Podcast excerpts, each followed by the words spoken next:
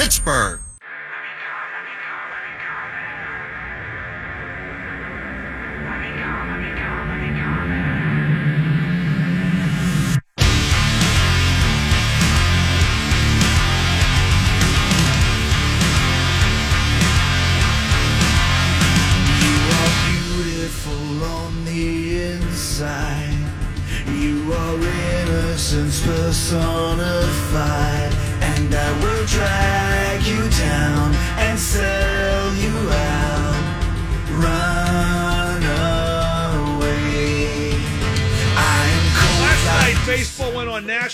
Television and emphasized how dumb it is.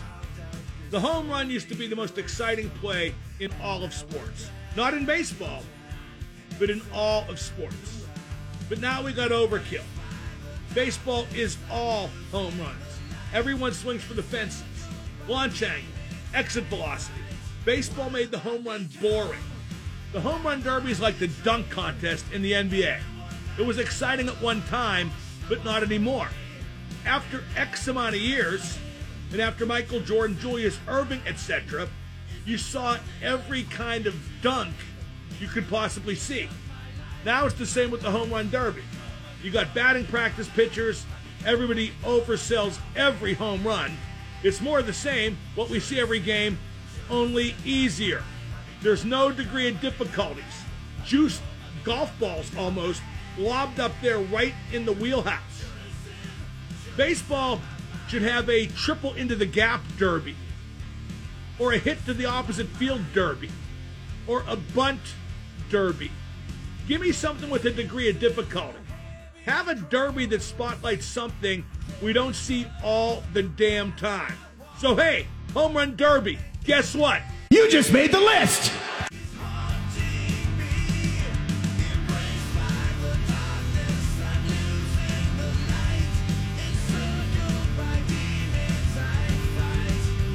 The list brought to you by Matt Mertz Plumbing. Count under name you can trust. Dial 412 367 0815. And Matt Mertz will take care of all your plumbing needs. Some ideas are good for a while. The dunk contest, the home run derby, the NHL skills competition. But then it's just same old, same old. The skills competitions turned into a clown act with the NHL. Another idea that's gone stale the outdoor games in the NHL. You still want to do them because they sell so many tickets and it feels like an event. The Winter Classic, the first Winter Classic in Buffalo was awesome. And then right away, there's too many of them. And in places like LA and Dallas, and the ice melted this year in Lake Tahoe. Ideas like that have a shelf life. The home run derby is dead, but they keep pulling the corpse out of the coffin. Like I said earlier, the reaction to the home run derby is like fireworks. You're seeing the same thing over and over, but it's like, ooh, ah, pitch, home run, ooh, ah, pitch, home run, rinse and repeat.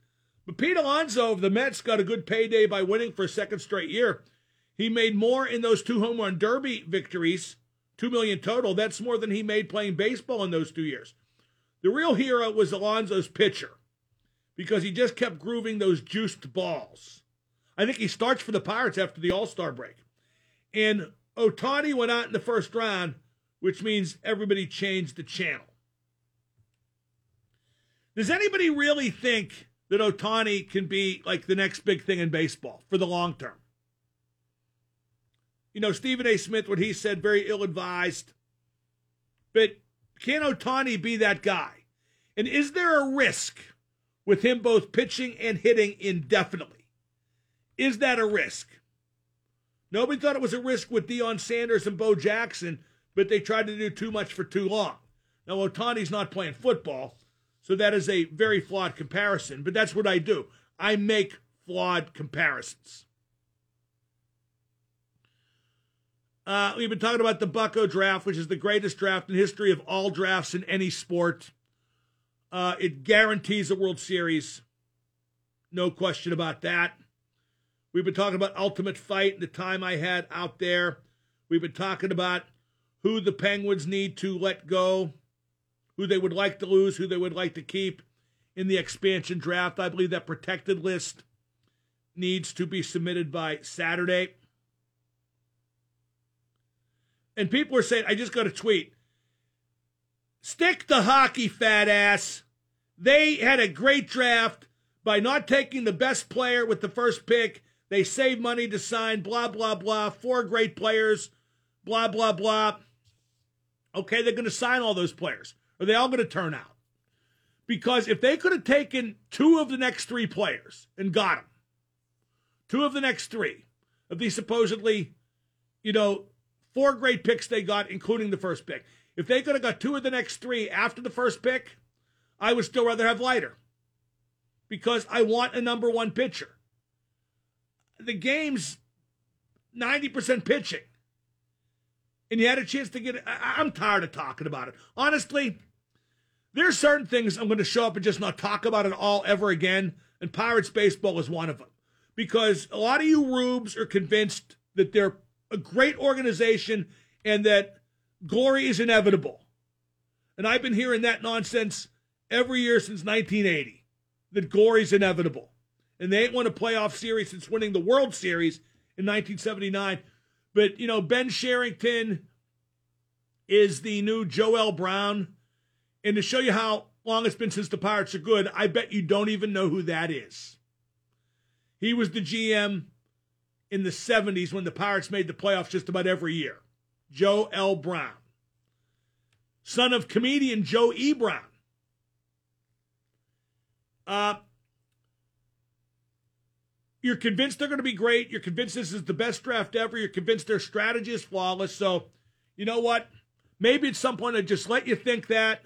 You can read and listen to your stooges and sellouts. And then in five years, when they still suck, I'll be there. I will definitely be there. But I don't know. I said to Stan, it was kind of a, it kind of popped out. Maybe I ought to retire because this this business has changed so much. Now, if you stooge for the teams, people rally around you. I mean, the vitriol I've taken because I won't stooge for the Pirates. But then again, I got to be honest.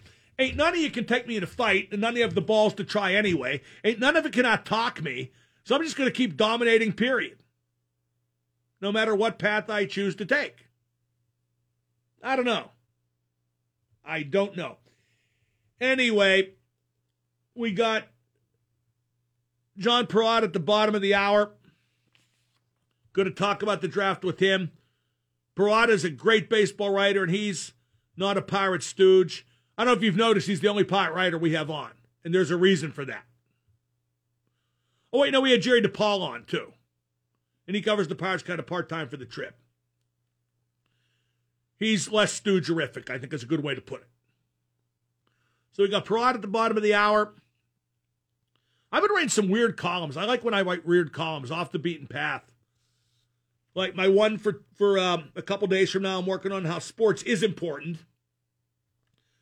How when people have their lives negatively affected because of sports, that's a choice they made when they chose to participate in big time sports, and they're getting paid whatever. So if they don't think the reward is worth the risk, then they never should have taken the risk in the first place. I did a column about how the uh, NHL on NBC was an abject failure. I, I love when people say, like, well, they came up with the outdoor game. Yeah, and then they had too many of them, and the ice melted at Lake Tahoe, and it became unspecial. Well, they put an analyst between the benches. Okay, why do I care about that?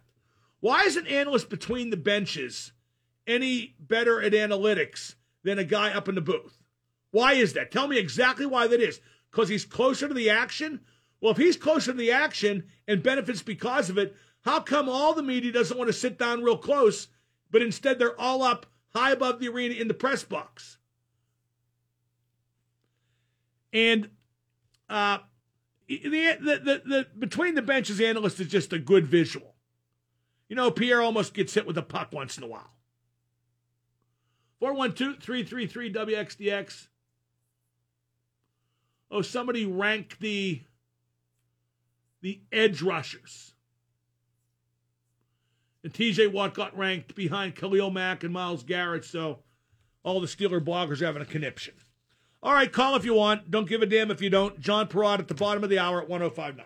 And now the super genius, Mark Madden. Double line, what's up, man? Legal something and doing it to the point of being stupid are two different things, stupid. The X at 1059.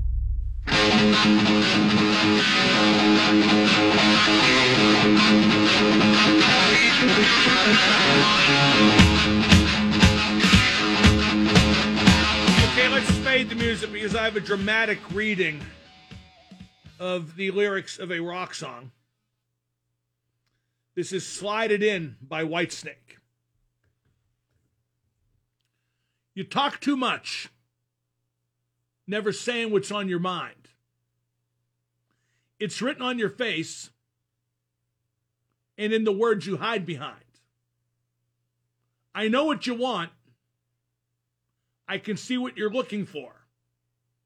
I know what you want from me, and I'm going to give you more. I'm going to slide it in right to the top. Slide it in. I ain't never going to stop. Slide it in right to the top. I'm going to slide it in, slide it in, slide it in, baby. Sometimes you seem just like a stranger to me. But all the games you play make it so easy to see. You're looking for love, though you try to deny. The things you put me through tell me what I've got to do to you. I'm going to slide it in right to the top. Slide it in. I ain't never going to stop. Slide it in right to the top. I'm going to slide it in, slide it in. You talk too much, always treating me so unkind. I know what I've got to do to get me some peace of mind. I'm going to slide it in right to the top. Slide it in. I ain't never going to stop. Slide it in right to the top. I'm going to slide it in, slide it in, slide it in, right to the top. Slide it in. I ain't never going to stop. Slide it in, right to the top. I'm going to slide it in, slide it in, slide it, slide it in, slide it in, right to the top, baby. That's my dramatic reading of Whitesnake's Slide It In.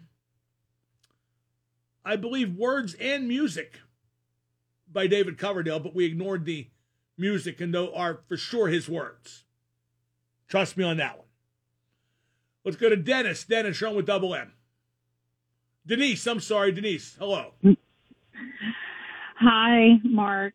Um, so, in regard, I don't even know who the Pirates drafted, but it doesn't really matter because the second phone call to this player was his parents consoling him that just do your best because maybe someone else will get you. I disagree, And- ma'am. and- The, the first call was from disagree? the first call was Yeah. from his agent saying, "Sit tight, we'll get you out of there as soon as we can." Oh, okay. yeah, because the Pirates are a triple A team that's getting to play in Major League Baseball, and they should lose that ability if the Well, owners actually, actually, the, the the parents, the parents, all the parents know is that their kid got picked number one. He's going to make a lot of money, yeah, and the kid's excited because he's going to the major leagues. Or at least, you know, the path there is clear. Finally, Yeah. he knows he's going to get a legitimate chance. But yeah, the agent, the agent is the one who thinks like you and I do. yeah. Well, I think the parents did too. I mean, they're you hold tight. They want to, you want your kid to win. I, you know, oh no, no, no! First, you want your kid to make it and make money, and then win. Okay, yeah, I guess that's true. But Thank you for the call. I, I was right. Words and Music by David Coverdale. In fact, that album, which is my favorite Whitesnake album, Slide It In, uh, four, that's the title track. Four of the songs written totally by Coverdale, four by Coverdale and Mel Galley, no, five by Coverdale and Mel Galley, and one by Coverdale and Mickey Moody, which is the Pittsburgh radio hit Slow and Easy, which, uh, boy, my emotionally, I can't handle more than one a day. Up next, talk baseball with John Perrotto here on 1059X. And now the super genius, Mark Madden. A lot of funny stuff has no taste. Like, for example, this show. Double M, I just wanted to say how funny that was. Now I'm going to cut you off before you can make a joke. The X at 1059. Pirates with a draft that everyone seems to love. Joining me now to talk about it and tonight's All Star game, he is America's most dangerous baseball writer. Always a pleasure to welcome John Perrotto. JP, how good was the Pirates draft? It seems to check all the boxes. There also seems to be a slight element of overreaction to it. Uh, yeah. I mean, who's going to know until four, five, six years down the road for sure? But I mean, on the surface, if you go by where these guys were ranked, how they were regarded by scouts and by uh, analysts, guys from like Baseball Prospectus and MLB pipeline, I mean, obviously they got uh, a number of good players, not only in the first round with the first pick, but in the subsequent rounds. So, uh, on paper, it looks good, but, uh, you know, we've seen them look good on paper many other years in the draft and, and in the farm system, and it didn't work out. So, we'll find out. But they did seem to get some pretty exciting young guys. How good is their farm system right now, including the guys they just drafted, assuming they can sign most of them? Because it seems like Uh, it has hitters but not pitchers. Yeah, it's I would I would say it's better than average at this point. It's certainly in better shape than it was two year uh, year and a half ago when Ben Cherington took over in November of uh, two or 2019. But yeah, you're right. They do have hitters. Pitching's a little lacking. They they certainly had uh, no catching of note until the other day when they took Henry Davis first overall from the University of Louisville. So it's getting better. Uh, it's not over overly teeming with great prospects but it's certainly starting to head that way. Uh, Cherington has made uh, a number of uh, moves to get high end talent and trades, and uh, you know, and so we'll see how it turns out because a lot of those guys are still a couple steps or more from the big leagues. Why take a catcher over a pitcher with that first pick? Why take Henry Davis over Jack Leiter? Walk me through that. Well, for one, I, I've been told Jack Leiter basically told the Pirates, though I don't know what recourse he would have had, that he didn't want to come to Pittsburgh. That, that is, uh, he wanted no part of coming to the Pirates. I don't know. I mean, I, what leverage he would have other than go back to college for another year and not get probably not get as much money next year would be the only recourse. Uh, I think I think they looked at it. They looked at a guy who they thought they could sign for under slot uh, and take some of that money and spend it on some high end high school kids that they would need to spend uh, more money on to entice them not to go to college. So I think that was part of it. And in fairness to the Pirates on this, Davis is a very highly regarded player. This isn't uh, a reach where they went down and they took the 12th best player on the board. Uh, you know, a lot of people, including Keith Law from the Athletic, who are, I respect quite a bit as a process, as a uh, draft analyst, he had Davis number one most of the spring. Uh, everybody had him in the top four. So, uh, you know, they they didn't reach for this. I think what they did is thought, let's get a player and also see if that can help us get some better players in subsequent rounds. I, I I'm not surprised Leiter didn't want to come to Pittsburgh. I'm surprised, honestly, anybody does. But I would have called his bluff, and maybe that's a dangerous game to play. But I take Leiter because I just don't see how they get a number one starting pitcher otherwise. John, they can't trade for one, and they won't sign one in free agency. Who knows the next time they get that kind of opportunity? Well, I I agree. I think it's hard to pass up a pitcher like that, but that is uh, that's what they thought they needed to do. I you know it was a tough call. In my estimation, uh, you know they had two high school shortstops really good too, and uh, I think part of it, Mark, is I think they thought Leiter is a guy who's very close to the big leagues, and they're not very close to contending.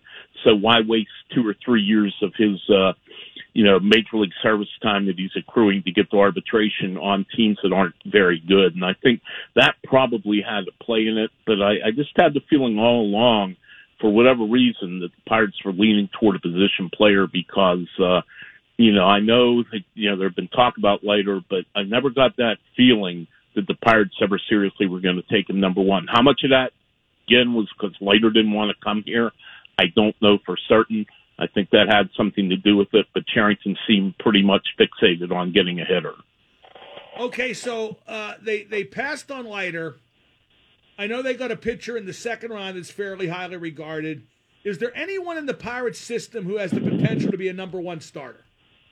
You know, I don't really see it to be honest. They they've had a few guys, uh, you know, that are decent, that are okay, but I, I don't really see anyone that jumps out at me and says, "Wow, this guy's a number one starter." I mean, they have some guys that could be number threes, number fours, maybe maybe you know a closer, or something like that. But no, and uh, I, I agree that that is uh, that is certainly an organizational need, but. Uh, you know, you look at it, and last year Cherington loaded up on pitchers in the, in the short draft, which only were uh, five rounds, and they had six picks because they had a compensatory pick. And after Nick Gonzalez, the infielder, they took all pitchers. So uh, I, my estimation would be in, is Cherington uh, figures uh, that they have a number of pitchers in the pipeline, but but it's it's uh, it's maybe a better question really to ask Ben than me. I uh, I I personally I like to stock up on pitchers if I were a GM, and I'm a little surprised they didn't do more of that early on. Now Leiter would have commanded a bigger signing bonus, we're told, and by not drafting him, the Pirates could pick better players later in the draft. We're told. Did all that come to pass? Well, yeah, I mean they signed two football, or not signed, but they drafted two football guys, and Lonnie White Jr. from uh, Malvern Prep in the suburbs of Philly in the second round. He's a uh, Penn State football recruit too, but he's also a legitimate baseball player. This isn't a kid that just plays uh, baseball in the, in the summer for something to do. He's a very good baseball player too. And then they took Bubba Chadwick, a pitcher who's a Clemson quarterback uh, recruit in the third round. Chadwick told reporters today on a Zoom call that he's it sure sounds like he's going to sign. White uh, hasn't spoken to reporters yet, so I don't know what he's thinking. But those are two high end guys that the Pirates uh, probably couldn't afford if they had to pay slot value, which happens to be a little over a million for White and uh, about seven hundred and fifty thousand for Chadwick, and they're going to have to go over both of those to get those kids. Of the picks after Davis, who do you hear the best things about? Well, the, the, people like the second round pick Solometo, but he's a high school kid and he's more of a long range project. But uh, a lot of people like Lonnie White Jr. Uh, he's one of the top hundred football players in the country this this past year, and he's a center fielder who has power potential. Doesn't really hit for a lot of power yet. Hits for average, has outstanding speed. Is a good defensive center fielder. Has a good arm, and a lot of people seem to like him, and a lot of people think he'll be. Uh, he could be a tough sign only because he is so talented and he does have that scholarship to Penn State sitting there. So, but uh, that is the that's a guy to keep an eye on for sure. Let's say the Pirates do build a good team with these picks and with their farm system. Do you trust the owner to spend the money it takes to keep a good team together? Because in the past, he did not.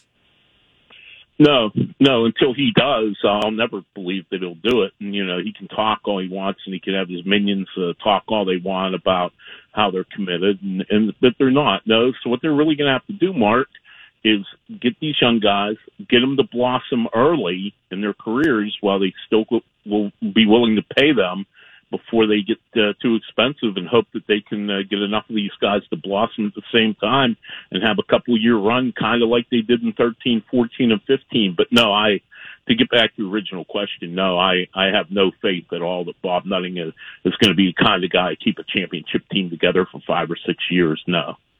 We're talking to John Perrotto here on 1059 The X. Where and when do you expect Adam Frazier to go, and what will the Pirates get in return? Because uh, I hate to see them trade their best hitter, but I understand it's the right move given the circumstances. Yeah, I think it is. I mean, you know, obviously they'd be selling high on him. He's had the best first half, best half of his career, and uh, you know, there's teams out there, the Chicago White Sox come to mind. They lost their rookie second baseman, Nick Madrigal, for the season with hamstring surgery.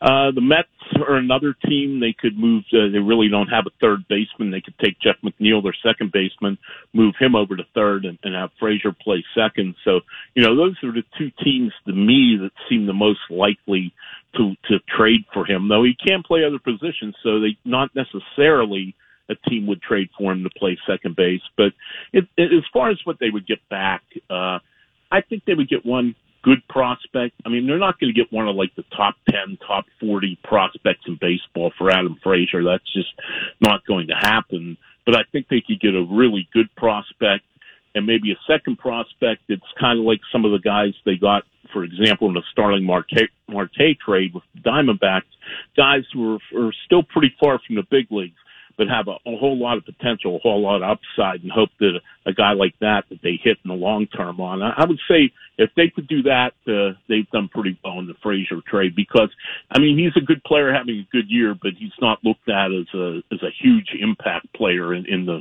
in the in the industry. The Pirates are not having a good year now. How on earth did they get two starters in tonight's All Star game, John? That's pretty amazing, isn't it? well, I guess the old blind squirrel thing. It's kind of hard to believe, that's for and sure. they're two Uh, pretty good players, and I know injuries figured in, but nonetheless. Yeah. but they're deserving. I mean, they are deserving. Frazier's had a really good year. He's been one of the best hit all around hitters in the league. And Reynolds has had an outstanding year too. I mean, he's hit for more power than he showed as a rookie two years ago. You know, he's one of the top guys in slugging percentage and he's also, uh, you know, he was considered mainly a left fielder, and I think the Pirates were a little skeptical when they moved him to center if he could handle it, and he's handled it quite well. He's not a Gold Glover, but he's certainly a, an average or better defender in center field, and uh, you know they're both deserving. And I know people around the country are looking, go, oh my God, how the team that bad get two starters? But if they look a little deeper, these guys are deserving. It isn't just uh, they're just throwing somebody into the lineup. Now, what's your take on last night's home run derby? It is such an extension of how actual baseball is now, John. Only the balls are loaded even more, and it's repetitive, just pitch home run, pitch home run. I found it boring up till the very end. I will say the fast finish by Pete Alonso was pretty good. They, uh, I'm not a big Derby guy. I find it mind numbing after a while for all the reasons you just mentioned. I, uh, I, I think the ending is interesting. I like to watch the final round, but uh, to me, it's just too long and it's the same thing over and over again. Maybe if they cut it down a little and had four guys in it and had quicker rounds, it would be more interest to me. But I, uh, I know a lot of people like it. And a lot of people say they've watched that instead of the All-Star game itself. But to me, like you said, it's a microcosm of baseball in 2021. Hit the ball out of the park or strike out, and uh, it just gets boring. And I would say this: I've been in person for many of them, probably at least 20, and they're not that much more exciting in person to me either. I just uh, I don't get the allure that it has to so many people. Uh, I think it's one of those ideas that was good for the first couple. Like the dunk contest was good for the first couple. The hockey outdoor games good for the first couple, but it but it just faded. And really, I think the All Star games faded too.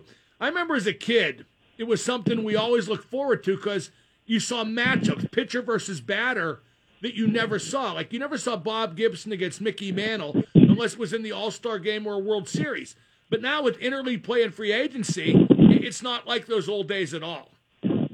Yeah, I, I would agree, Mark. Uh, it, it certainly interleague play took took something away from the All Star game, and uh, I, I was afraid when they went to interleague play that would be one casualty of it, and it has indeed come true because basically it's like one big league now. It's it's not the whole separate uh, two different styles of play that it used to be, the American and National, and it's too bad because it's always one of the things I look forward to uh, every summer to see the All Star game and see the matchups. So uh, yeah, it's certainly not what it used to be, and uh, you know you look at the TV ratings, and they haven't been real good for the last quite a while now, and uh, I think it's certainly lost its luster uh, with a lot of the fans. Uh, are the Pirates doing better or worse than you thought? And what does the second half hold? Because if they do trade Frazier, I could see the bottom kind of dropping out emotionally. Yeah, I think they're just. A, a, I thought they would. I didn't think they'd be good. I thought they might be just a touch better than they are, but they uh, they can't score runs at all. I thought they would score a few more runs than than they have. And as far as the bottom falling out with Frazier, uh, yeah, that wouldn't surprise me. It reminded me a lot of the uh, 2009 team when they traded a lot of guys, Jack Wilson, Freddie Sanchez, just to name two off the top of my head, and they uh, and Jason Bay, and they went basically with rookies and journeymen in the whole second half, and it really got ugly, especially in uh, August and September that year. And I do think if they trade Frazier, it may not go quite to that extent because it's not like they're trading three or four guys, but I certainly don't think they're going to be a better team without Frazier for sure, and uh, certainly a little worse. There have been some whispers that they were going to trade Bryan Reynolds. Uh, I just can't see that. They still have considerable contract control with him, don't they? Yeah, they do. He only has a little over two years of uh, major league service time. Uh, I, I, the only way I see them trading him, and maybe I'm totally wrong with this, but I think if somebody really overwhelmed them and gave them like two very, very, very top of the line, like elite prospects, and then like a third really good prospect, and then a fourth guy that is has a chance to be really good, then maybe they trade him. But I, I, I really believe that he and uh, Ke'Bryan Hayes are the two guys on this big league club right now that can be part of the the solution long term and help them get good again. Now, I, I got to ask John. I, I've read a couple things you've written about the umpiring. How bad is the umpiring right now, and why doesn't MLB fix it either with firing the bad umpires or using the uh, the uh, graphic strike zone? Well, that's a great question. And, you know, Rob Manfred's been asked that many times over the years, including by me, why are umpires basically untouchable? You can be terrible at your job and you have a job for life. And he just uh, gives the default answer, well, that's the, the contract we have with the union, why they don't change the contract with the union when the negotiations come up after the contracts run out. I don't understand. And he just blows it off. But yeah, I think the umpiring is. Uh, I think it's it's bad. Part of it is the technology's gotten so better that we can see how bad it is more easily than we used to be able to. But yeah, and especially a few guys, you know, CB Bucknor, uh, Angel Hernandez. I mean, those guys when they're behind a plate mark, it's just like flipping a coin what they're going to call. You just you really have no idea. They're inconsistent. They don't call the zone right, and I think the sooner Major League Baseball can develop this technology with the robo umps, the quicker you're going to see it be put into uh put into play. I I think. uh if they could do it, if they had the technology perfected enough, I think they would do it tomorrow. I, I really do. John, great stuff. Thank you so much for taking the time. Oh, anytime, Mark. I appreciate it. Thanks for having me. That's the terrific John Perrotto, America's most dangerous baseball writer. Up next, it's time to ask Mark anything. Ask Mark anything, anything, anything. 412 333 WXDX. Abby. And now the super genius, Mark Madden. You live by the ass, you die by the ass. Well, I wanted to see what your thoughts were on that subject. Wait a minute. Prostitution's illegal? The X at 1059. It's time to ask Mark anything. Dial 412 333 WXDX or you can tweet me at Mark Madden X. The number again 412 333 WXDX. Joe starts it off with a very simple question cake or pie? And that's a tough one to answer. Depends on what type of cake, what type of pie. Probably my favorite out of the two genres is apple pie a la mode. So I'm going to go with apple pie, number one. But like Oreo cake, anything with Oreos in it, there's Oreo cake, but not Oreo pie. So I'm going to go with apple pie. Andy tweets, Who do you think the Kraken will take from the Penguins in the expansion draft? Well, we went over that a bit earlier. I think the Penguins would like to have them take Zucker, but I think his contract's too big. I think they'll lose either Blueger or McCann. And that depends on who they choose to protect between the two. You don't need to protect Carter because he's a 36 year old center who would probably retire if he got taken. So I think it'll, it'll be either Blueger or McCann, although I hope it's Zucker. Dr. Sean tweets, How much money did you lose on your England bet Sunday? Well, Dr. Sean, you're clearly not paying attention. I won $600. I bet on the game to end tied after 90 minutes regulation. That's exactly what happened. I bet 200, excuse me, I bet 300 to 2 to 1 odds. So I cleared uh, a cool $600, 585 to be exact, because you got to pay the VIG. 585 to be exact. Uh, Nate tweets, What's the best concert you've ever been at? I've said that many times. I think it was 1988 at the Wheeling Civic Center, Aerosmith with Guns N' Roses opening.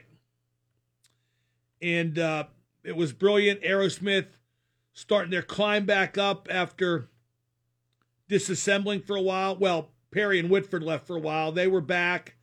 They were starting to clean up. They were starting to really rock out again. And Guns N' Roses, on the heels of Appetite for Destruction, were really making their mark. And trying to challenge Aerosmith every night. Elia tweets, How did your cat react when you walked in the door? Uh, kind of standoffish for a bit because she was mad I went away, but uh, but she was fine once I fed her, as she always is. Uh, Alex tweets, When you retire, would you consider moving away from Pittsburgh? Yeah, I consider it more and more all the time. It would probably be to Conneaut Lake. I would probably get a second home there and live primarily there, but but also keep my uh, current house in Pittsburgh as well. And believe me, I think more about retiring all the time. Uh, Eric, did you see any live bands in Vegas? No, not this time. When I go back in August, I'm going to see Guns N' Roses. I was going to go back in two weeks to see my friend Brian Tichy, the drummer, ex drummer for Whitesnake and Foreigner, played with Reb Beach and Whitesnake. Uh, he has this Led Zeppelin tribute band, the Moby Dicks, that are really good, and they're playing two nights in a row at this great rock club, Count's Vamp'd. But I couldn't get a reasonable airline ticket. I couldn't get any tickets on Spirit that had the big front seat. And uh, even for me, the first class on Delta, I don't know why for that trip, but it was just through the roof expensive. Uh, let's go to GC in the car. GC, you're on with Double M. Yeah, Mark, I was just wondering, with college athletes being allowed to get paid now, uh, you know, there was always that talk of them losing their eligibility whenever they turn pro. Well, well, uh, well, no, no, no. They're they're allowed to use their image, name, and likeness rights. They're not getting paid for playing. They still can't get paid for playing. One thing that's interesting I found out though is uh, Barstool was going to sponsor a bunch of athletes, but they run a gambling site, so they can't sponsor. Pat McAfee is very. He was going to sponsor some college punters, I think, but I don't think he can because he's also involved with legalized gambling. oh, thank you very much. Thank you. Uh, Andrew, do you see any NFL franchise ever moving to Canada? No, I don't think so.